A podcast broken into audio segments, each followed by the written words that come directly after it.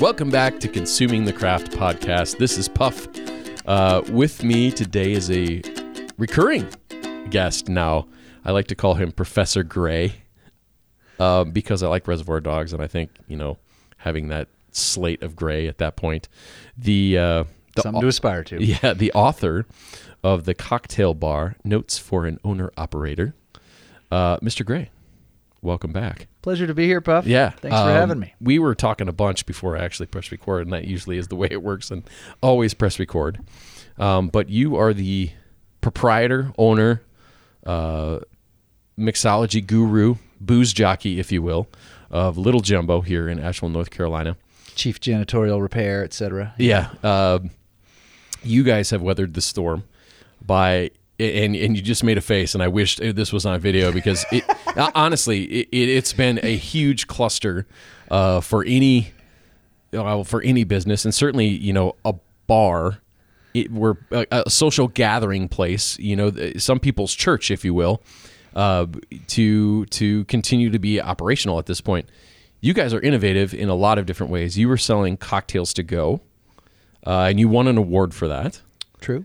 Uh, tell me more about where that came from and like where the idea for that fostered. Well, I, I guess I probably made the face just at your at your past tense of the word weathered. um, Well, I, that's you know honestly that's fair because it, it's we're still in a pandemic. It, it's still terrible. yeah, well, you know, when we when we look at our uh, at our revenue trends and stuff, it definitely still feels like we're in the middle of something. But um, and it's been quite. I, I've I just personally I, I describe the whole last two years as a, a grand adventure. Um, I mean. I've heard you use other colorful language to describe it. That's true. I, I don't know what your uh, what your I, I tend to speak in quite violent and profane di- phrase, No, turns no, of phrase no, most of the time, but it's, I don't know if that's appropriate for uh, for your learned It- learned no, I- audience. But no, I weathered the storm is one of the things. I I say that tongue in cheek, but because you guys innovated uh, when you couldn't have folks into your facility and uh, you were selling cocktails to go. That's true, and we're fortunate to to be here. Um, I mean, you're right. Yeah, we we did. We came up with all kinds of stuff. I mean, we also were just we just uh, mothballed uh, for a while. I mean, that's why when I say grand adventure, for me personally, um, it was, you know, the bar industry literally just stopped existing overnight in March 2020, and we we fortunately had always run our business fairly carefully and had some savings in the bank and so we uh, you know we had to lay off our whole staff which was painful um, and and we were able to we, we gave them all some severance money and uh, and But n- shut it- down it- not everybody did that. it's true. It- It, it- was not an easy decision. We were actually about to pay ourselves, and we didn't, and and gave that to our team. But that just, I don't know. We we've always that's always kind of the way we've run the business is that if we take care of our people first, uh, they'll take care of the business day in day out. question to me then is those folks that I mean that that if that doesn't build loyalty, I don't know what does, to be quite honest. And um how many of those folks came back? A number of them. I mean, Good. we were really Good. fortunate when we reopened to have familiar faces behind the bar, and uh, you know, we were we were closed for 387 days, and I mean, during that time, I you know we we got other job. I mean, our our our whole lives were just kind of blown to smithereens. And Yeah. I, I spent a couple months just pacing my yard like a caged tiger, and uh, and then I got a job on a construction crew, and I. I, I did carpentry Yeah. and uh, learned tile work and I became a real estate broker and uh, No, it's funny that you mentioned that too, because last time I called you and I, in in your voicemail comes up, there was this list of things. Hey, thank you for calling. Uh, blah blah blah blah blah blah blah blah blah blah blah. And then I was like, all right, 17 minutes later, leave a message, and I was like, damn. I, I don't gather a lot of moss, I guess. No, well, But- and you never have. No, you're not going to sit in one place for too long. That's fair. You're really But, not. uh, but but we we were down for a long time, and and then fortunately we were able to. You know, the governor signed an executive order allowing the to go cocktails, and he uh, and he got raked over the coals for that too. I know, um, like nearly every sheriff in the state sent a letter sent him a letter saying that they they thought he was out of line for doing it and this that and the other and I mean as we all now know, as I believe 16 states have permanently legalized to-go drinks now, and there and many states over 30, I think about 37 or 8 or something, uh, legalized them for some time or other during the pandemic, and they did not make DUI statistics go way up, as Mm-mm. all of the um, the naysayers said that would definitively be the case, and this, that, and the other. They, in fact, in some places they've gone down. Um, but it was it was great to be able to do it briefly early 2021 we um, i mean it was we were a, a two-man show it was myself and one of my partners jay sanders we would get together and batch the drinks and bottle them and then sell them out the front door and then get in our cars and deliver them to people's houses That's just crazy. and and we i mean we didn't pay ourselves or anything it's like a fr- I saw a friend of mine during that time or talked to a friend i think because that was the time when we weren't really seeing hardly anybody and my friend was like oh you must be so excited to be doing the to-go cocktails and i, I and I said honestly, I was like, well, if I was gonna get a four night a week job that paid nothing, this would be one I would want. yeah, yeah, yeah. But I, I can't say it's the pinnacle of excitement. No, no. In, but but the the uh, reopening was you know we we had like that that period of to go cocktails literally got us through the the late winter. We we made we we sold thousands of dollars worth of to go drinks and it literally paid our utilities and bills for the bar for those cold months of late last winter and got us to reopening. And then um and it was a really magical phase uh, after once we were able to reopen in the spring for the for the spring and summer just having having people back into the bar and you know being able to have some of those those same folks behind the bar from that we had had before and um, getting back to to what we love to do which is create great experiences for people yeah, and it's it's some semblance of normal at that point. I mean, not everything is certainly carte blanche. it was for a few minutes yeah, Um, hey, we're open. think Oh, of it it's about mid-july Yeah. but if i had to pinpoint it no, no, no. And, and um, you you've always been uh, a spirited mixologist, and you guys have a very um, extensive cocktail menu, uh, a library that you've in, you know big, basically uh, crafted and and cultivated and curated yourself for a long time, and you know having that to basically bounce back on and be able to batch some of those cocktails and and and experience uh, a way to kind of supplement your income through that way. Uh, it, you know, it's it's one of those things where I've seen in the craft beverage industry, and that's that's a, just a great innovation to help make it through. Like you said, you weren't getting paid, and you haven't been paid for a long time. Probably for a very long time, is what I'm guessing.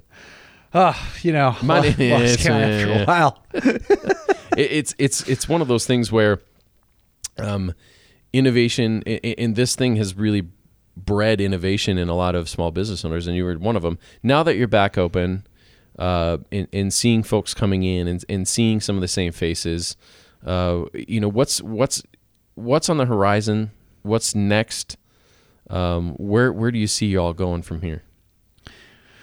Well, with Little Jumbo specifically, um, we're you know we're coming up on it'll be later th- this late this year will be five years since we opened. Um, Has it been really? Yeah, I um, guess with the pandemic, everything is yeah, kind include, of in a, I mean including that 387 yeah, days of of pause in there.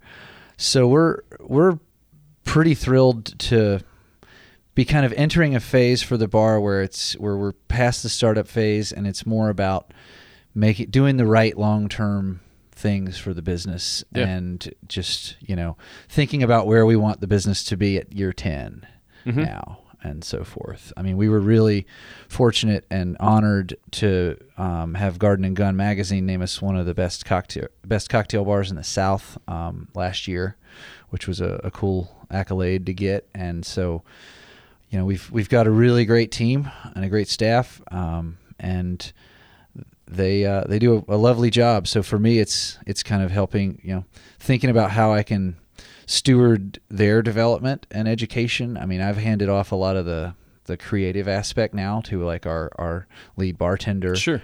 And so he'll you know I, I don't do like he he develops a lot of the new drinks now instead of just just being my How, drinks. as how hard in was that to, to give up some of that after a while? It wasn't hard. I it think wasn't as bad as it. No, I mean, I well, I still I do. a- We have a we have a consulting firm, Slings and Arrows Sure. Consulting, and so I've actually been developing more drinks than ever lately For other folks. other Yeah, yeah, yeah. places. I'm Sure. doing like a a co- uh, the cocktail program for a large restaurant that's opening here in Asheville in a few months. Um, working on a project that's going to open this spring in, in Carolina Beach. Um, nice. working on a we're about to about to confirm another project in town here so it's it was it was actually it was it's really rewarding to be able to i'm sure you've probably had the same experience at other parts in your career to be able to get to a point where you where someone has developed enough that you have the confidence in them to to be able to hand that off and not worry about it and, and It, it, it was a it was a growing curve. It was a Yeah. learning curve as well. I mean, you, you can't do everything yourself. Yeah. It gets to the point where you're going to have to give it a little little uh, authority authority if you will to to somebody else and that's it's hard to it's a it's a part of growing up and it's a part of uh, like a learning curve as a as a business owner Absolutely. And it's also if you're if you're trying to play the long game, which is how we have always tried to approach this business, um, because it's not a particularly easy business. No. It's not a particularly lucrative business. It, it can be really fun and it, it can be financially rewarding too if you do things well over a long period of time. But to do that, you have to really recognize a that if you're going to be doing this for a long time, you got to figure out which parts you're good at and which parts you're not good at, Yeah. and try to play to your strengths. well you've always been good at making cocktails let's be honest I, I I- I like to think so. I think I've, I think. I've in the last, you know, it's for a long time. I would do interviews or or write ups, and people would say that I was really good at cocktails, and I didn't feel that way, and I kind of disagreed no deep no no inside. no but that's how you know you're good Maybe You're so. always- it's just in the last few years I feel like I've gotten to the point where my like my level of skill and craft and the number of drinks I develop are actually like at the standard I'm pretty happy with and like. but you but, but it's maybe they've been there longer than I give myself credit yes, for, but guaranteed, guaranteed. Because I've never. The thing about you're very humble in that in that regard, and that's always a sign of someone that understands. There's always something new to learn. oh, so much. Uh, and there's, I mean, with new spirits coming out and new craft uh, spirits and all the, and, so you actually came and talked to a class, uh, and they took a ton away from it. You know, just, it just these. I, I don't want to even say tricks. It's just like these things that you teach your staff and your folks, like the, the golden rule. You know, you treat others that you treat yourself. But it's like. Um, the golden ratios of spirits and you know how to stir and when to shake and when to stir and there are underlying rules to a lot of these cocktails. And, and, and they're just i wouldn't say rules they're guidelines.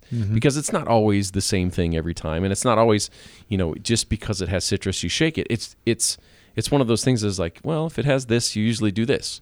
So it's not about memorizing uh, 4000 different recipes.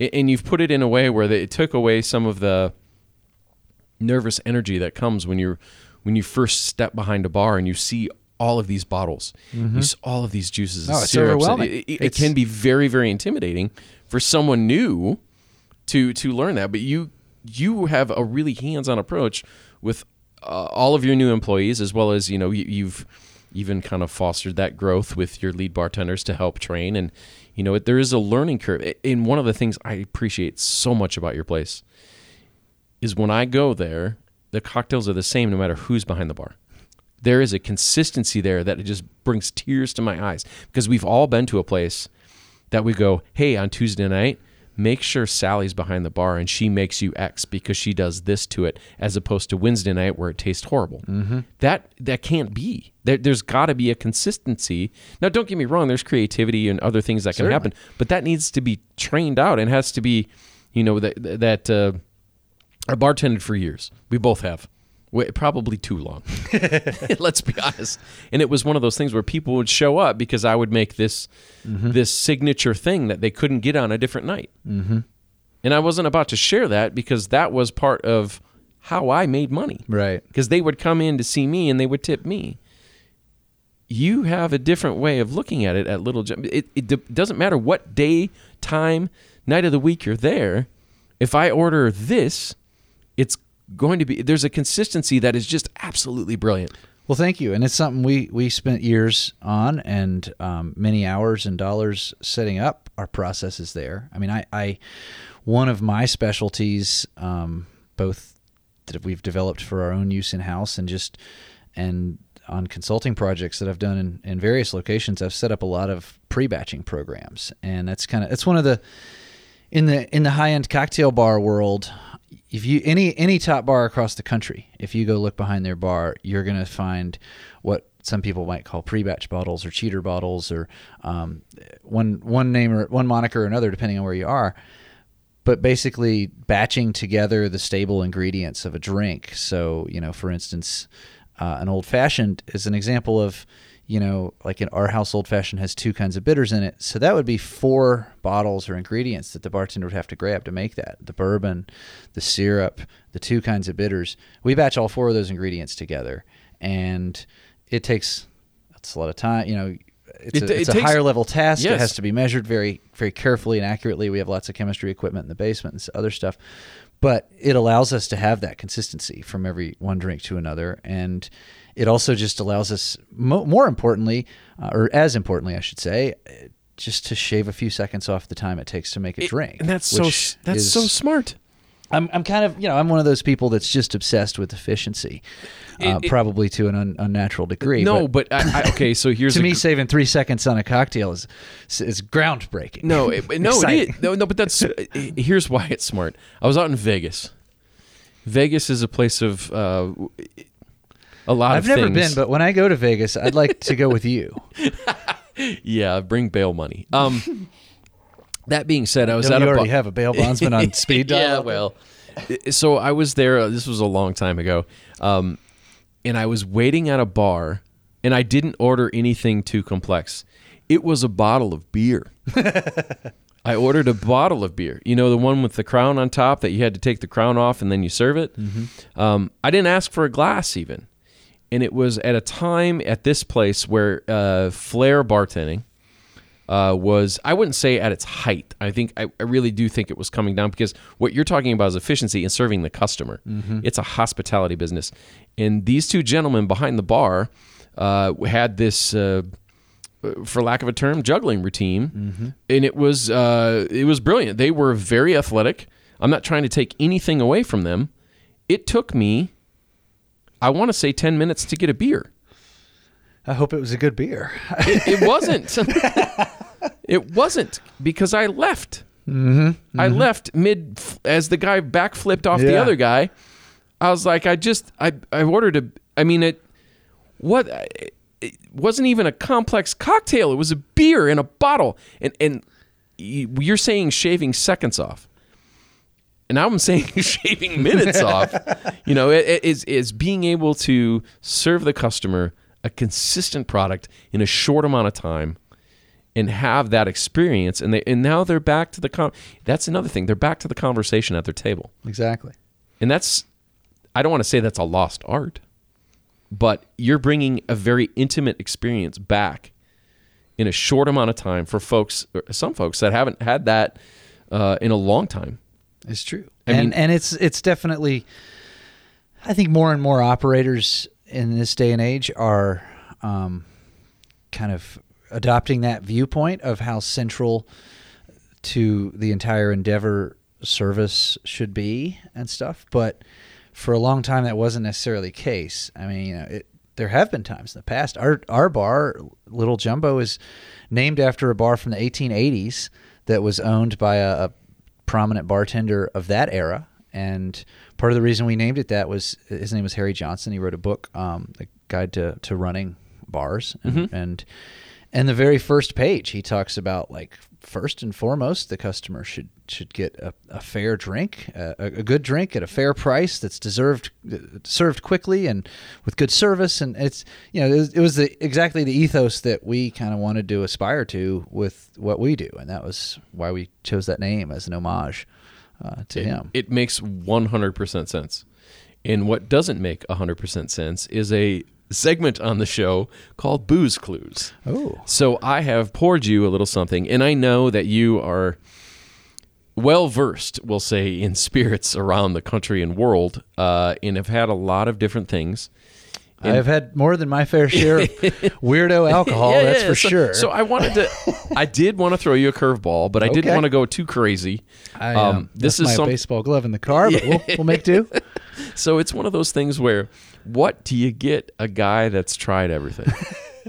I I mean, you you've really. I mean, part of your research, part of what I mean, your passion has been is to try uh, uh, unusual, not necessarily just unusual, but but everything. You want to understand the flavor and the and the the compounds that are derived from a lot of these uh, uh, botanical liqueurs or how the aging process is going to affect this bourbon over another. So I poured you something. All right.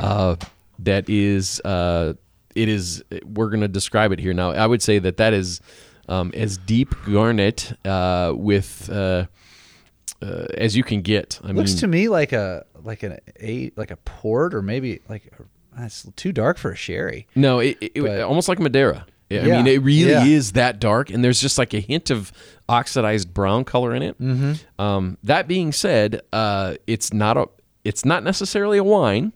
It's not not a wine, um, but it is unusual. In I was uh, we tasted this out with a class uh, a couple days ago, and it was uh, it was a big hit, and I thought it would be interesting to see the flavors that you pulled out of it. Um, and I think there is room for a cocktail to be made out of it, uh, or an ex- you know additions and expressions to be. In, I think it's good on its own, mm-hmm. and I think uh, it, it is served a little bit chilled. But go ahead and take a sip, and then uh, uh, tell the folks out there in listening land uh, what what you taste in Booze Clues. You know, actually, it, it makes me think of a very aged sherry. It's got, I mean, there's a lot of stone fruit in there, uh, plum, raisin, Dry, dried and fresh, yeah. And- Nectarine.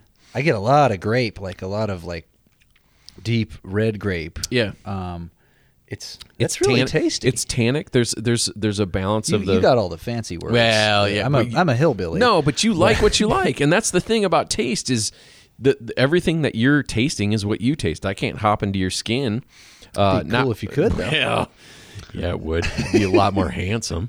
Um, that being said, you have this experience of sensory analysis, and if you if you bring it that way and you use the fancy words, you done tasted what you've done tasted, Mm-hmm. and so when you have an opportunity to taste something new, you're going to relate it to other flavors and compounds that you've tasted before, like.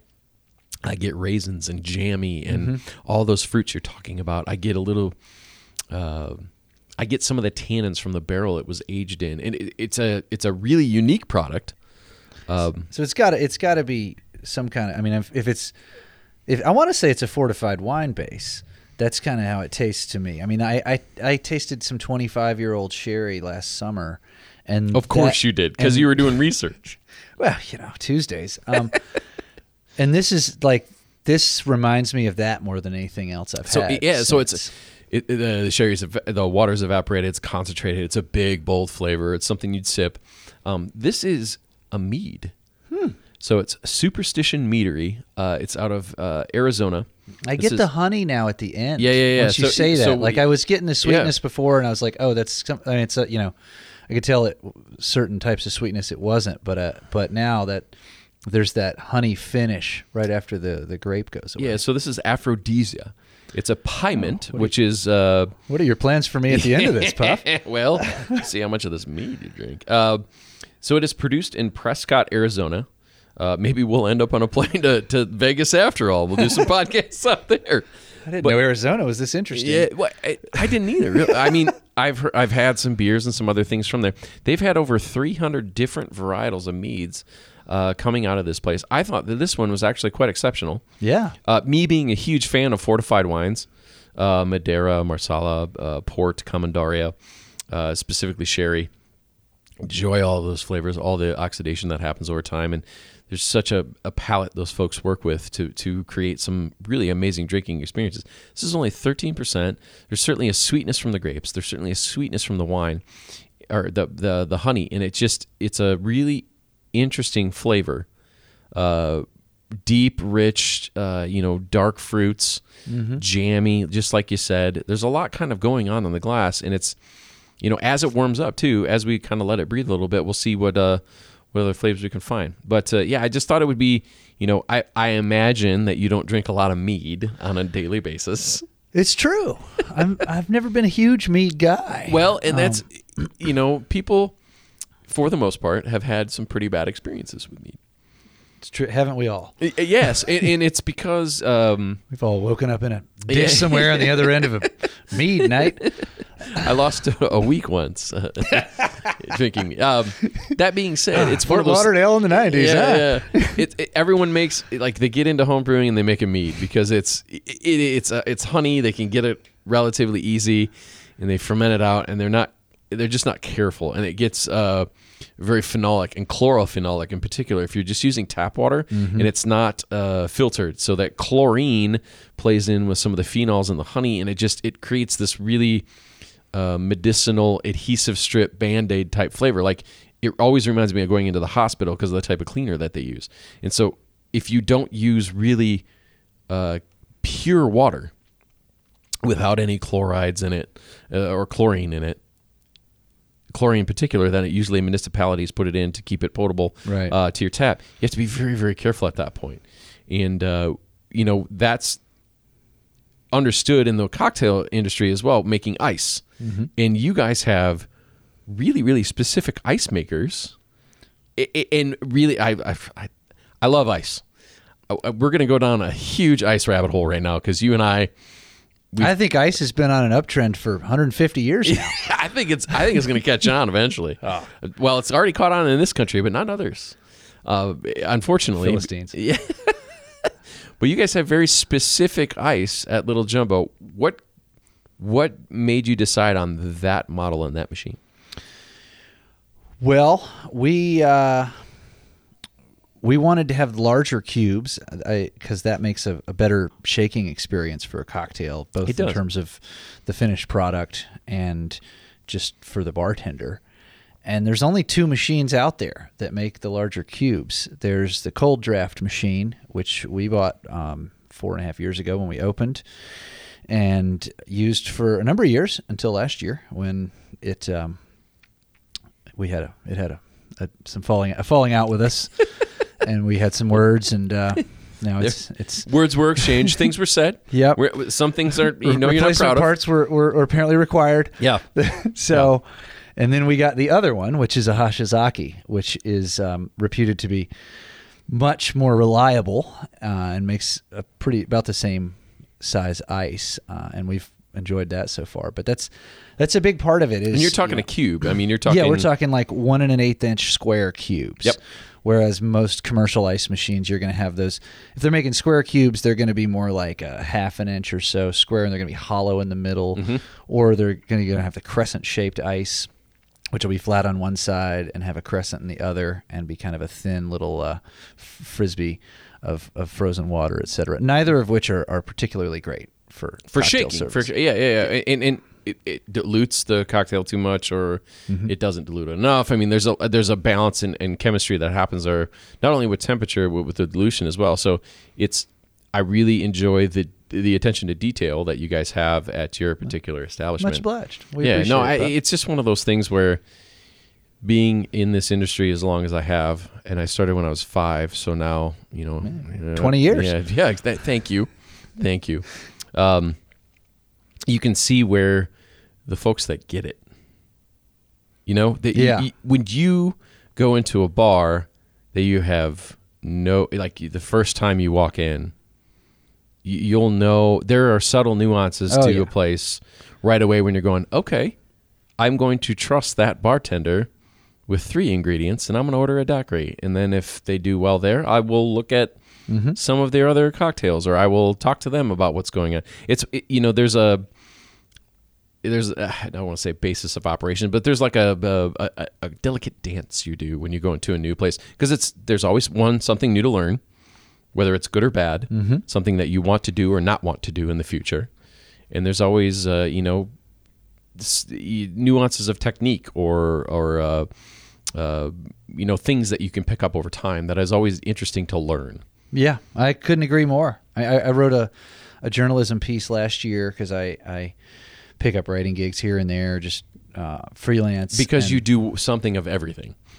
you You're know, like a Swiss Army knife. it's true. You, you wake you up know, and you do all sorts of shit.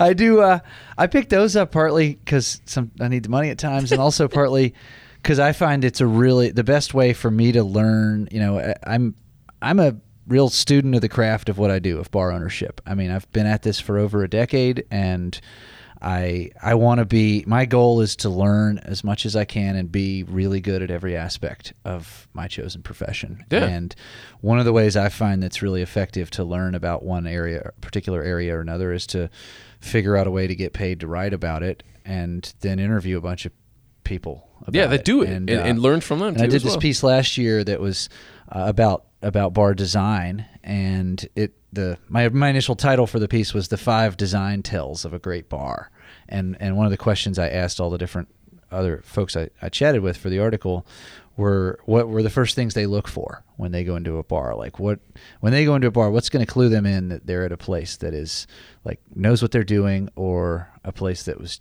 just kind of slapped together by somebody who had never opened a bar before because i have those i mean i there was a place in town here that i went into that opened a couple years ago and i i went in and looked around i just you know you could just tell by where the equipment is behind the bar it's like whoever set this up had never set a bar up before. Yeah, ergonomics. There's just nothing Yeah. there. yeah Too many steps. exactly Yep. so there's it's I mean there's a lot of little things that those of us that have done it once you know I've made a mistake just about every time I've designed a bar but I've designed like eight bars now and so each like they the, the, the mistakes minimized they, they went from $10,000 mistakes to now you know they might be hopefully iron- hopefully slightly less um, Yeah.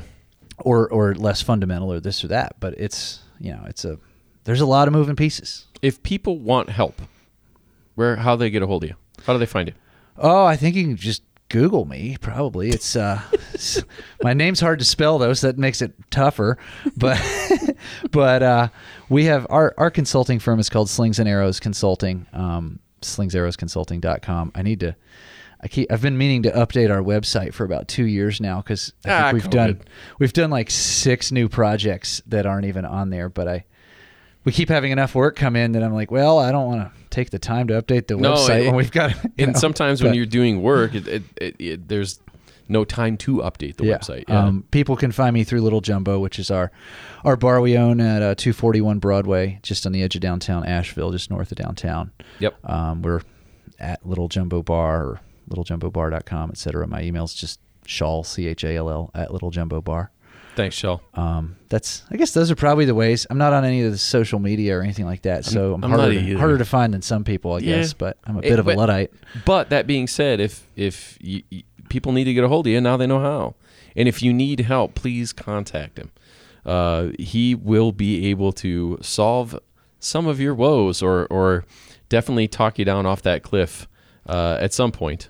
it's it's rewarding to to do. I've I've worked with folks who are opening new places and have never before owned a place. Um, one of my a good friend of mine now was somebody I met who just called me up and and found found my info and and was interested in me consulting on a bar project with him and now his bar's been open for more than half a decade and it's doing really well and um, we're now great friends through that process. I've also worked with people who've had bars that are open that are just like, you know, we need to like we need to revamp the program. refresh, We- man. Like, They- we a need, lot of places we need need to, refresh, We need yeah. to. We're we're losing. Like we need to make money on drinks and not lose money and Yeah. stuff like that. It's like sure, I know how to like.